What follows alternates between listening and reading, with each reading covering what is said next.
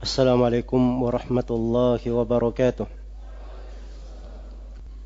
إن الحمد لله نحمده ونستعينه ونستغفره ونعوذ بالله من شرور أنفسنا وسيئات أعمالنا.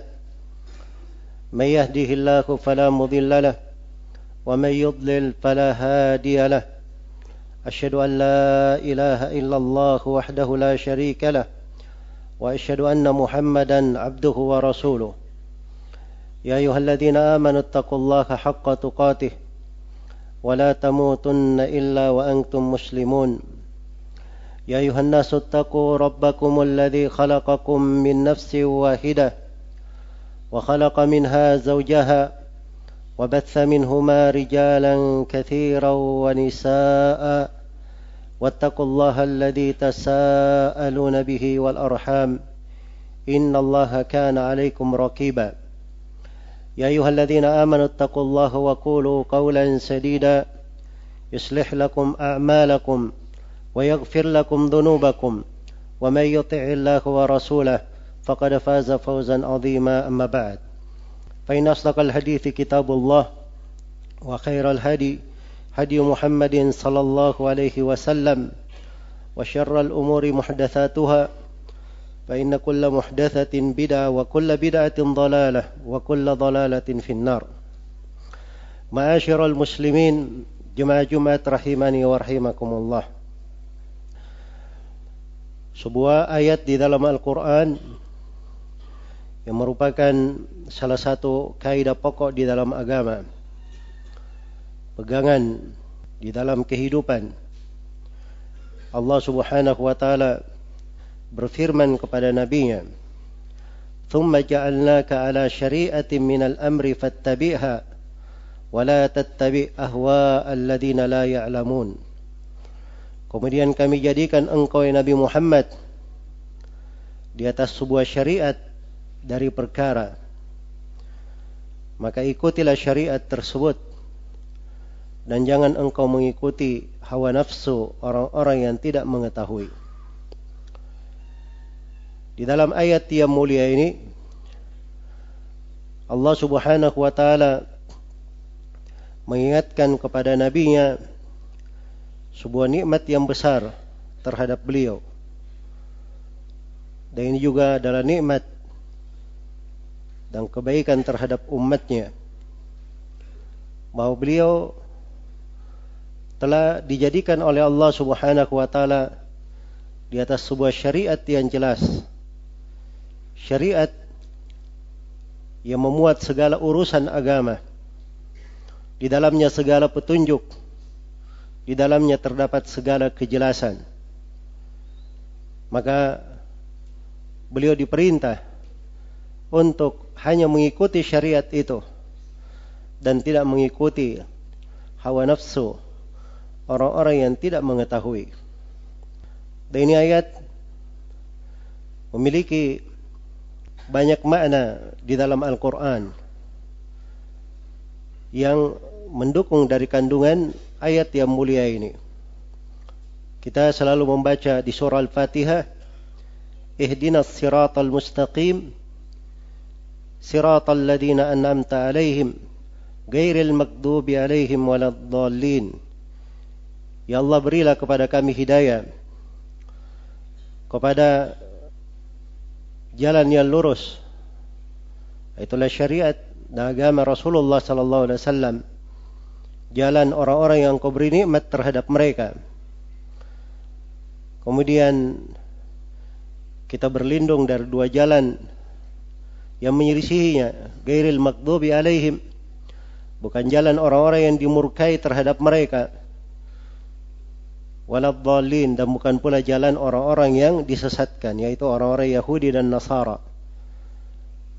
Dan Allah Subhanahu wa taala berfirman Ittabi' ma yuha ilaika min rabbik la ilaha illahu wa a'rid 'anil musyrikin.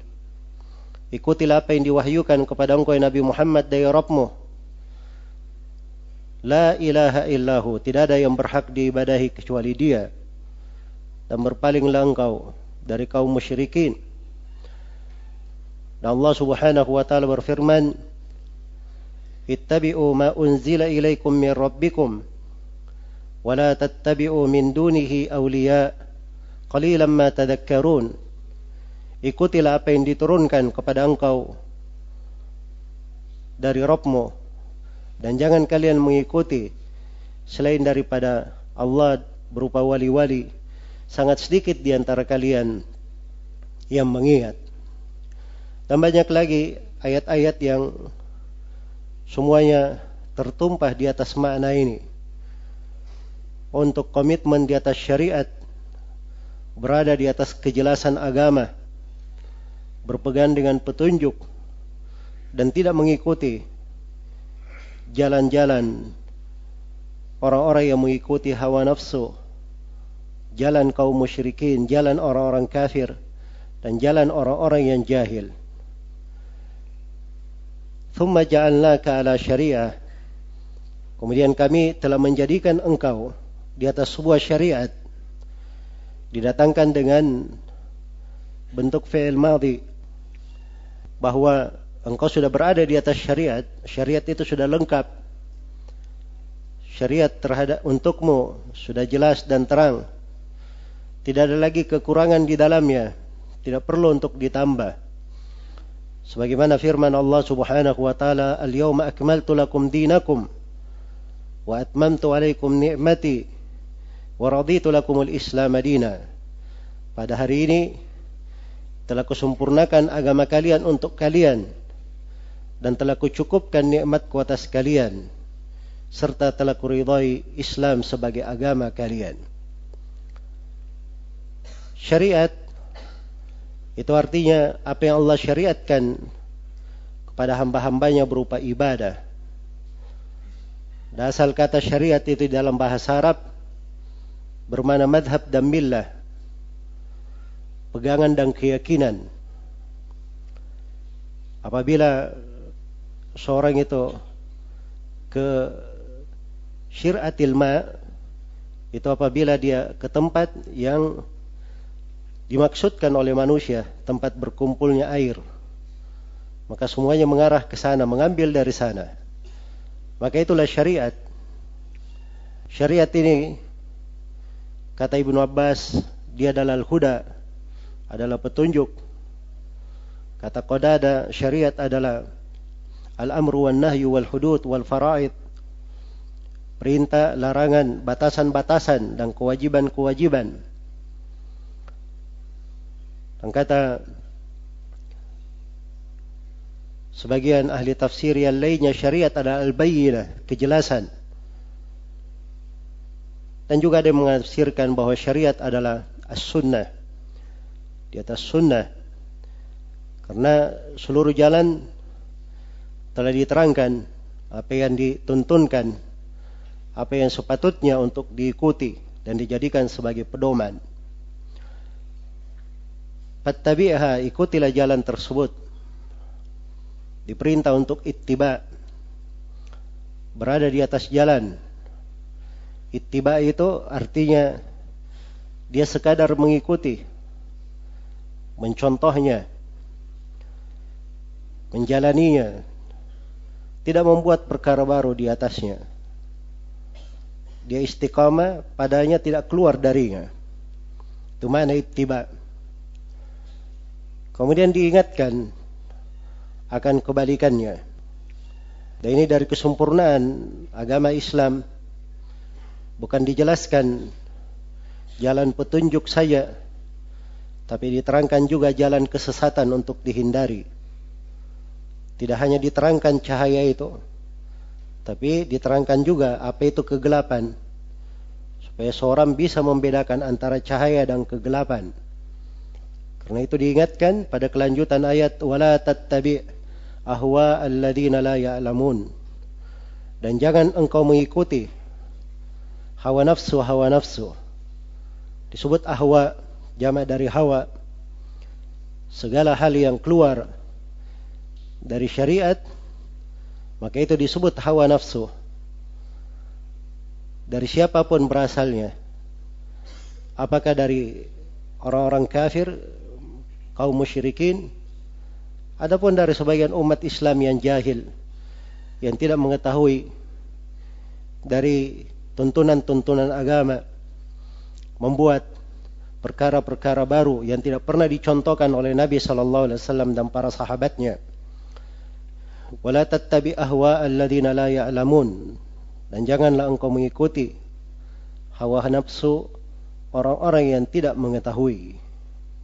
La ya'lamun ini bersyirikat di dalamnya orang-orang kafir, kaum musyrikin dan siapa saja yang memiliki dari sifat kejahilan karena orang jahil itu tatkala dia tidak mengenal kebenaran, kadang dia memusuhi dari kebenaran itu.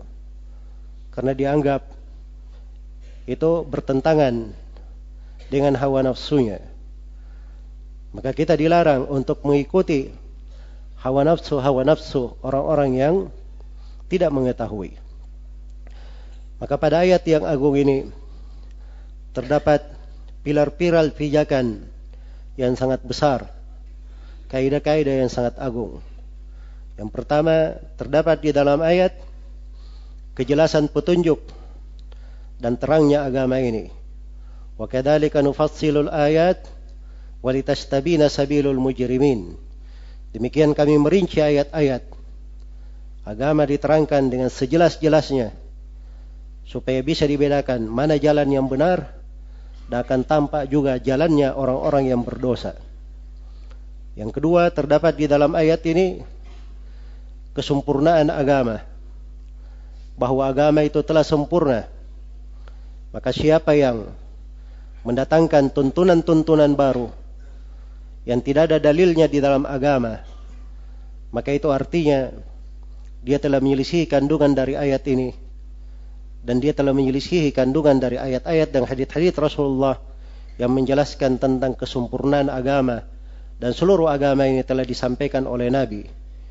Karena itu kata Imam Malik, siapa yang berkata ada bid'ah yang baik, maka itu artinya dia telah menyangka Nabi Muhammad berkhianat di dalam menyampaikan agama. Karena Nabi Muhammad sudah menyampaikan segala perkara. Andai kata itu baik, pasti Rasulullah sallallahu alaihi wasallam telah menerangkannya. Yang ketiga terdapat di dalam ayat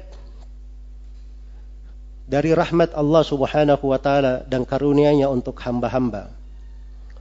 Mereka tidak dibebani untuk membuat jalan sendiri.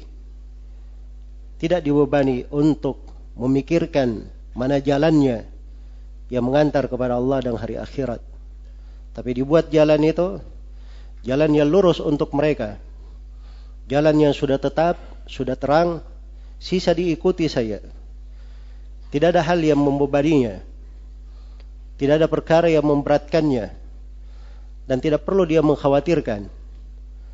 Karena jalannya adalah jalan yang lurus, jalan yang sangat lebar, sangat luas, dan sangat terang. Sisa dia mengikuti jalan tersebut. Maka itulah kemudahan di dalam syariat dari rahmat Allah Subhanahu wa taala untuk orang-orang yang beriman. Karena itu siapa yang mencari jalan-jalan selain daripada jalan agama, maka itu artinya dia sendiri yang menjatuhkan dirinya ke dalam kebinasaan. Dia yang menyusahkan dirinya.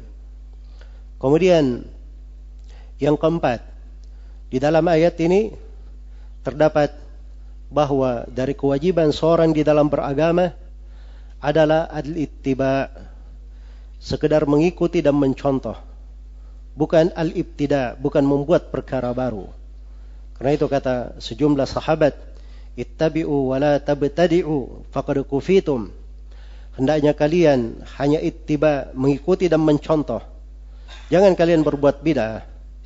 Kalau kalian sekedar mengikuti dan mencontoh, maka telah dicukupi untuk kalian. Segala yang kalian perlukan telah ada. Maka fattabi'ha, ikutilah syariat tersebut mengikuti syariat itu dengan jalan mempelajarinya, mengambil ilmunya dan mengambil ilmu itu dari para ulama dan mengamalkan dari ilmu tersebut, mengamalkan dari syariat tersebut. Itulah yang disebut dengan ittiba. seorang mengikuti dan mencontoh syariat ini apa yang dibawa oleh Rasulullah sallallahu alaihi wasallam berupa Al-Qur'an dan sunnah Rasulullah sallallahu alaihi wasallam. Iya. Kemudian di dalam ayat diingatkan tentang haramnya menyelisihi jalan syariat ini. Karena manusia hanya dibagi menjadi dua. Dia ittiba atau mengikuti hawa nafsu orang-orang yang tidak mengetahui. Dan ini pembagian ada di tempat-tempat lain dalam Al-Quran. Misalnya Allah subhanahu wa ta'ala berfirman, فَإِنْ لَمْ يَسْتَجِيبُوا لَكَ فَأْلَمْ أَنَّمَا يَتَّبِعُونَ أَهْوَاءَهُمْ Kalau mereka tidak istijabah kepada engkau Nabi Muhammad, maka ketahuilah bahwa mereka itu hanya mengikuti hawa nafsunya. Maka manusia hanya dibagi menjadi dua, golongan ittiba atau golongan mengikuti hawa nafsu. Orang yang istijabah terhadap Allah dan Rasulnya atau orang yang mengikuti hawa nafsunya. Maka silahkan dipikirkan antara dua jalan ini. Di mana engkau berada di antara dua jalan ini. Jalannya Rasulullah sallallahu alaihi wasallam sudah jelas dan sudah terang, tidak boleh keluar dari jalan tersebut. Dan terdapat di dalam ayat bahaya berbuat bid'ah dalam agama, perkara-perkara baru, hal-hal yang menyelisihi syariat. Sebab itu sudah disebutkan dengan hawa nafsu orang-orang yang tidak mengetahui. Dua sifat. Pengikut hawa nafsu di dalam Al-Quran itu datang dengan berbagai celaan. Sebagaimana sifat yang kedua orang-orang yang tidak mengetahui, orang-orang yang jahil, ini datang dalam beragam celaan dan penghinaan terhadap kejahilan. Karena itulah ini adalah sifat orang-orang yang sangat buruk menyimpang dari jalan karena dia keluar dari syariat Allah Subhanahu wa taala.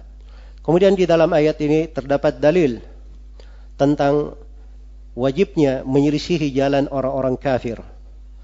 Tidak tasyabuh dengan mereka. Karena agama ini memang datang seperti itu. Syariat ini memang seperti itu. Iya.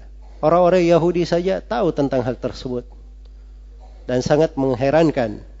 Sebagian dari anak-anak kaum muslimin ingin mengambil hati orang-orang kafir, ingin mengambil simpati kebanyakan manusia dengan kalimat-kalimat dengan perilaku-perilaku yang dia anggap bahwa itu adalah bentuk toleransi yang baik, interaksi dengan manusia dengan cara yang baik, tetapi sebenarnya itu adalah penyimpangan keluar dari agama, keluar dari tuntunan dan syariat.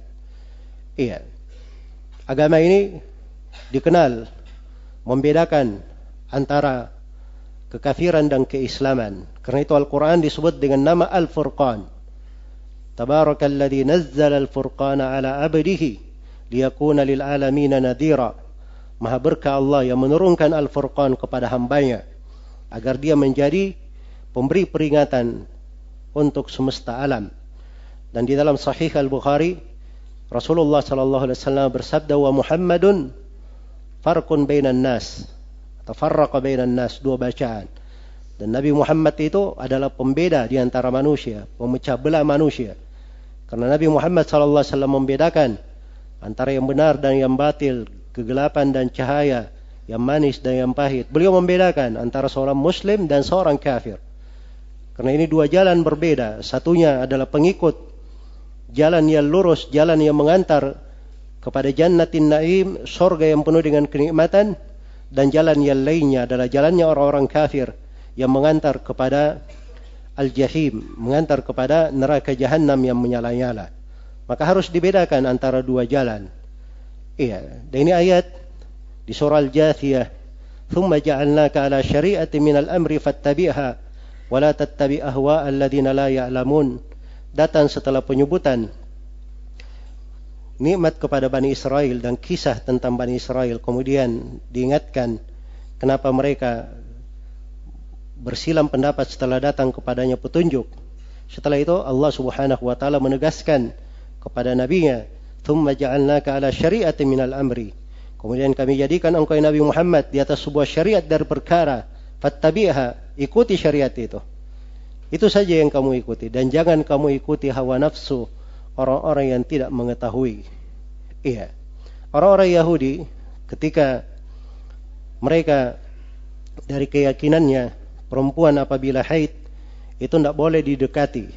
Bahkan tidak boleh berjumpa dengannya, tidak makan bersamanya. Perempuan itu dikurung Orang-orang Nasara sebaliknya, pada saat perempuan haid, dia lakukan segala sesuatu, tidak ada batasan.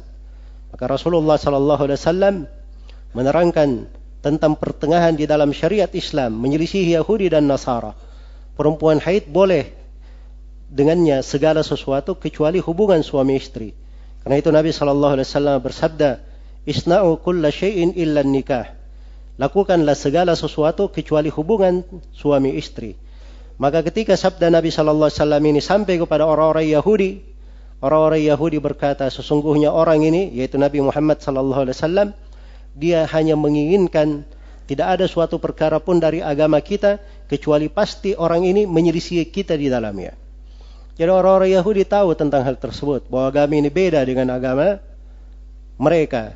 Maka itulah jalan di dalam Islam dibedakan antara yang hak dan yang batil adalah hal yang diharamkan menyerupai orang-orang kafir. Karena Rasulullah sallallahu alaihi wasallam telah bersabda man tashabbaha biqaumin fahuwa minhum.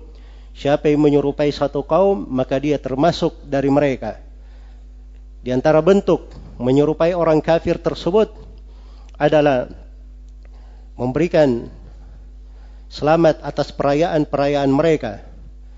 Memberi selamat atas perayaan-perayaan mereka ini adalah haram menurut kesepakatan para ulama sebagaimana yang dinukil oleh Ibnul Qayyim rahimahullahu taala dan selainnya.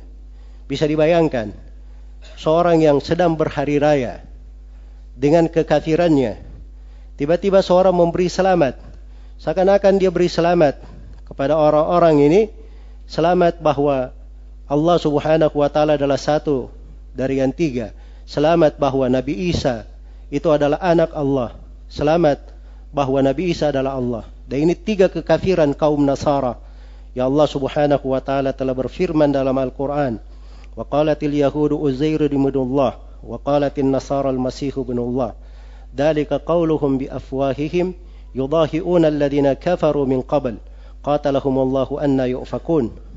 Orang Yahudi berkata Uzair anak Allah, orang Nasara berkata Al-Masih anak Allah. Mereka sama dengan ucapan orang-orang kafir. Maka Allah menegaskan qatalahumullah. Semoga Allah melaknat mereka. Allah selalu melaknat mereka karena kedustaan yang mereka lakukan. Dan Allah Subhanahu wa taala telah berfirman, "Laqad kafara alladziina qalu innallaha huwal masih ibnu Maryam." Telah kafir orang-orang yang berkata sesungguhnya Allah adalah ibnu Maryam. Dan Allah berfirman, "Laqad kafara alladziina qalu innallaha thalithu thalatha." Telah kafir orang yang mengatakan bahwa Allah adalah satu daripada yang tiga. Jadi kalau dia memberi selamat kepada orang-orang Nasara, seakan-akan dia berkata selamat atas kelahiran Isa anak Allah. Selamat atas Isa dia adalah Allah. Dan ini adalah kekafiran-kekafiran. Tidak dibolehkan untuk seorang muslim berucap hal yang seperti itu. Karena itu dari kejahilan yang besar, kalau ada yang berkata tidak ada masalah memberi salam Natal kepada orang-orang Nasara pada hari raya mereka. Dan ini adalah hal yang keliru tidak dibenarkan berasal dari kejahilan tentang agama, tidak memahami dalil-dalil di dalam syariat akan hal tersebut. Kemudian yang kedua, umat Islam itu tidak mengenal apa yang disebut dengan tahun baru. Mereka hanya mengenal tentang kalender penanggalan sesuai dengan syariat mereka dihitung dari hijrah Nabi sallallahu alaihi wasallam. Itulah yang dikenal di tengah umat Islam. Maka tidak boleh menyerupai orang kafir di dalam hal tersebut. Kemudian yang ketiga, tidak dibolehkan kaum muslimin punya hari raya selain daripada Idul Fitri, Idul Adha dan hari Jumat ini. Itulah tiga hari raya kaum muslimin. Selain daripada itu adalah hal-hal yang tidak disyariatkan keluar dari jalan Islam. Kita diperintah untuk berlepas diri darinya. Maka hendaknya setiap orang bertakwa kepada Allah Subhanahu wa taala dan selalu memikirkan bagaimana jalannya untuk kembali kepada Allah Subhanahu wa taala dalam keadaan dia diridhai dan dia hendaknya selalu memikirkan bagaimana dia berada di atas keislaman yang benar, benci terhadap kekafiran berlepas dari kekafiran tersebut. Minasyaitonir rajim. In takfuru fa inna Allah ghaniyun ankum wa la yarda li ibadihi al-kufur wa in tashkuru lakum. Kalau kalian itu kufur, maka Allah tidak perlu kepada siapa pun dari makhluk. Dan Allah subhanahu wa ta'ala tidak mencintai kekafiran untuk hambanya. Tapi kalau kalian bersyukur, sungguhnya Allah ridha untuk hal tersebut. Aku ma tasma'un, بارك الله لي ولكم في القرآن العظيم ونفعني وإياكم بما فيه من الآيات والذكر الحكيم. وتقبل الله مني ومنكم تلاوته إنه هو السميع العليم. الحمد لله رب العالمين. حمدا كثيرا طيبا مباركا فيه كما يحب ربنا ويرضى. أشهد أن لا إله إلا الله وحده لا شريك له ولي الصالحين وأشهد أن محمدا عبده ورسوله سيد الأنبياء والمرسلين صلى الله عليه وعلى آله وأصحابه أجمعين أما بعد. قوم مسلمين جمع جمعة رحمني ورحمكم الله. Dari kewajiban seorang muslim di dalam kehidupannya adalah bagaimana dia mencari jalannya kembali kepada Allah Subhanahu wa taala. Berpegang dengan apa yang dicintai dan diridhai oleh Allah. Itulah berpegang dengan agama. Itulah yang bisa membawa seseorang itu menjadikan dirinya di atas bekal mengantarnya kepada negeri akhirat. Dia tidak usah peduli dengan ucapan siapa pun yang berucap terhadap dirinya. Kamu ini terlalu keras, tidak toleransi. Kamu adalah golongan intoleran atau yang semisal dengannya. Itu orang-orang yang tidak paham agama. Toleransi saja tidak paham apa mana toleransi. Ingin mengajari umat Islam toleransi. Sedangkan umat ini dari masa dahulu sudah tercatat di dalam sejarah. Orang yang paling menegakkan keadilan. Tidak ada kezaliman di dalamnya. Di masa Nabi SAW, orang-orang Yahudi tinggal di dalam pemerintahan Rasulullah SAW di kota Madinah. Mereka tidak dizalimi Ketika Umar bin Khattab meninggal, orang-orang Yahudi dan Nasara bersedih dengan meninggalnya Umar karena beliau menegakkan keadilan. Ketika Imam Al-Auza'i meninggal, jenazahnya juga diantar oleh orang-orang Yahudi dan Nasara. Ketika mereka ditanya tentang hal tersebut, mereka berkata telah meninggal pada hari ini orang yang menegakkan keadilan di tengah kami. Umat Islam ini sudah mencatat sejarah bagaimana seorang itu hidup di dalam sebuah negeri dan ada non-muslim di dalam negeri tersebut. Di dalam Islam ini tidak dibenarkan. Mendolimi orang lain mengganggu dari hak-hak manusia. Dan tidak dibenarkan di dalam agama ini seorang itu berbuat kejelekan terhadap orang lain siapa pun dia. Dan di dalam agama ini kita diperintah dengan akhlak yang tinggi memuliakan tamu memuliakan tetangga. Walaupun dia non muslim itu semuanya ada di dalam syariat ini. Tapi bukan artinya seseorang itu memberikan loyalitas terhadap orang-orang kafir di dalam masalah kekafiran mereka dan masalah kebencian mereka kepada Allah dan kekufuran mereka terhadap Allah Subhanahu wa taala.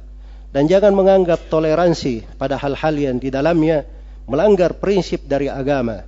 Ya, melanggar prinsip dari agama. Karena itulah orang yang berucap dan mengajak untuk memberi salam kepada orang-orang kafir pada perayaan mereka dan mereka anggap itu sebagai toleransi, itu artinya dia ingin menginjak agamanya, melanggar dari prinsip-prinsip agamanya untuk meraih dari hawa nafsunya atau ingin meraih dari ridho manusia. Dan ini semuanya tidak dibenarkan, maka jangan dibolak-balik perkara itu. Seorang muslim harusnya selalu teguh di atas agamanya dia menjaga dari kebaikan yang Allah berikan kepadanya, nikmat yang Allah Subhanahu wa taala telah tetapkan untuknya.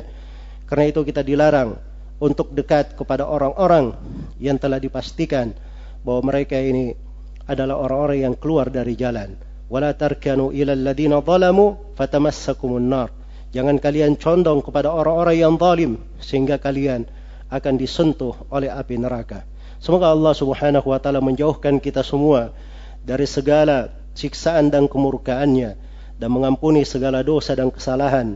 Dan semoga Allah Subhanahu wa taala mengukuhkan kita di atas keislaman dan sunnah Rasulullah sallallahu alaihi wasallam di kehidupan dunia di sakaratul maut di alam kubur dan tatkala kita semua kembali kepadanya innahu waliyu dzalika wa huwa jawadun karim dzul jalali wal ikram. Thumma i'lamu rahimakumullah. Inna Allah amarakum bi amrin thanna bi malaikatihi al musabbihati bi qudsih فقال جل من قائل إن الله وملائكته يصلون على النبي. يا أيها الذين آمنوا صلوا عليه وسلموا تسليما. اللهم صل وسلم على نبيك ورسولك محمد. وارض اللهم عن خلفائه الراشدين أبي بكر وعمر وعثمان وعلي وعن الصحابة أجمعين. وأن معكم بفضلك وجودك يا أرحم الراحمين يا أكرم الأكرمين. اللهم آمنا في أوطاننا وأصلح ولاة أمورنا. وفقهم لكل ما تحب وترضى. وارزقهم بطانة صالحة تعينهم على طاعتك. يا رحمن يا رحيم. اللهم من أرادنا وبلادنا بسوء فأشغله بنفسي واجعل كيده في نحري واجعل تدبيره تدميرا عليه يا قوي يا عزيز. ربنا ظلمنا أنفسنا وإن لم تغفر لنا وترحمنا لنكونن من الخاسرين. ربنا اغفر لنا ولإخواننا الذين سبقونا بالإيمان. ولا تجعل في قلوبنا غلا للذين آمنوا. ربنا إنك رؤوف رحيم.